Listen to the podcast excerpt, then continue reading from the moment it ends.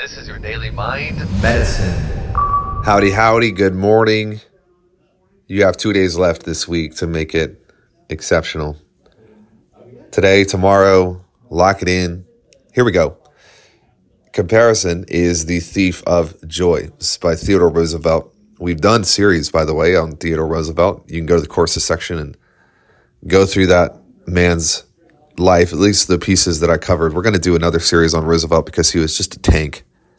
His life was so freaking hard. it's crazy.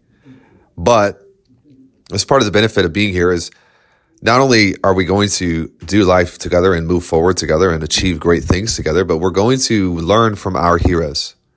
We're going to build on the shoulders of those who came before us, who were giants. And if you study the giants, intellectual giants or spiritual giants, or we're about to go through a series of uh, leaders who battled unfair situations. The peculiar thing about it is that you don't become a giant without having giant resistance. And so many times we idolize the people with easy lives when we should be idolizing the people with worthy lives. There is a difference, my friends.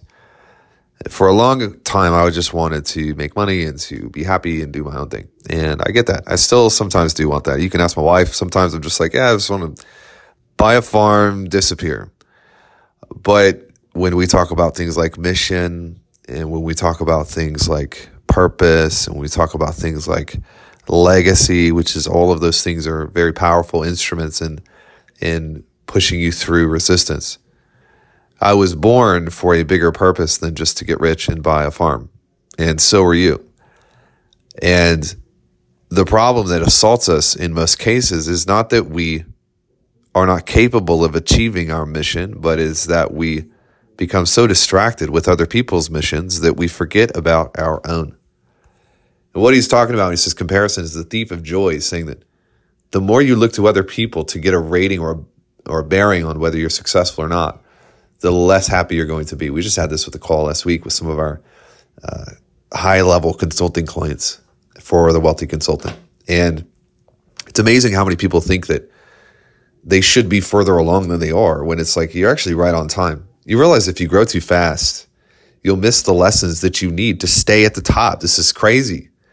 If you get to the top too fast, you can fall off the damn mountain because you don't know the lessons to stay on the top. If Lincoln would have been elected too soon, then he would not have had what he needed to have to push through the Emancipation Proclamation or to stick it to the people who wanted to tear our country apart. If if Winston Churchill would not have been through the wars that he went through, he would not have known how to lead. And this is fascinating. How the things that you are likely most frustrated with right now are the very things that are preparing you for your ultimate mission. So here's the reminder for you.